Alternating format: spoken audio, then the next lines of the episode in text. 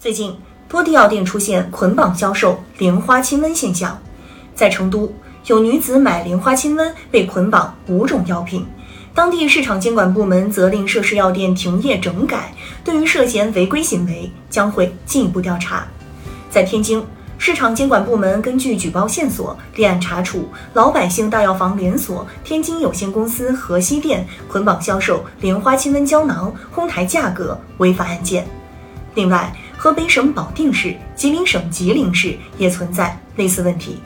从多地曝光的案例来看，消费者要想买到莲花清瘟，就得购买五种甚至更多的其他药品，这既增加了消费者购药负担，也容易造成其他药品过期浪费，既侵害了消费者合法权益，也扰乱了医药市场秩序。坦率地说，这类药店是在发疫情财。即趁消费者抢购莲花清瘟用于治疗新冠肺炎的心理，通过捆绑式操作促进其他药品销售来提升业绩。这种做法既失德又违法，理应受到谴责和依法惩治。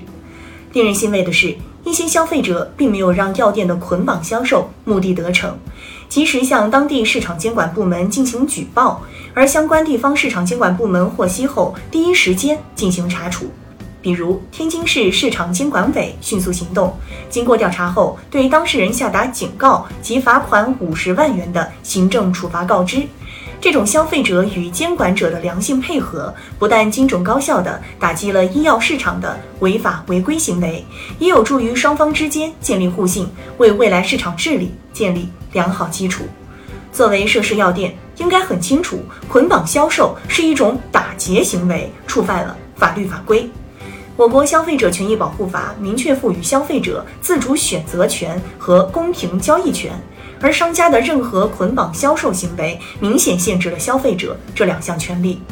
另外，一些地方性法规也规定，经营者不得强迫消费者购买商品或者接受服务，不得违背消费者的意愿搭售商品、服务或者附加其他不合理的条件。显然，商家捆绑销售莲花清瘟。违反这些法律法规。最近，市场监管总局发布了关于规范涉疫物资网络交易秩序的工作提示，其中提到，坚决杜绝平台内经营者发疫情财情况出现。对于线下传统药店的捆绑销售莲花清瘟行为，各地市场监管部门也要视为发疫情财，依据相关法律法规有一查一。只有一个不少的查处发疫情财的商家，才能显示出执法必严、违法必究，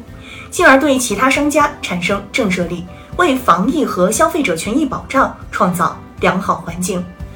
要想更有效地遏制药店捆绑销售行为，监管部门还应主动出击，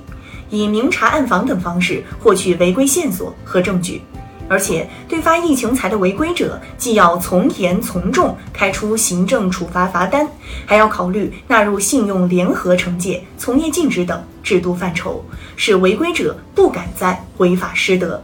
此外，还应大力普及相关医药常识，加大相关药品生产和供应，避免消费者扎堆抢购某种单一药品。